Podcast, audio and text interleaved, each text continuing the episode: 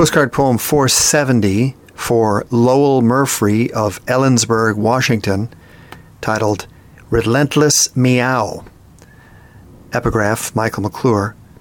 The calico kitten is a cat now.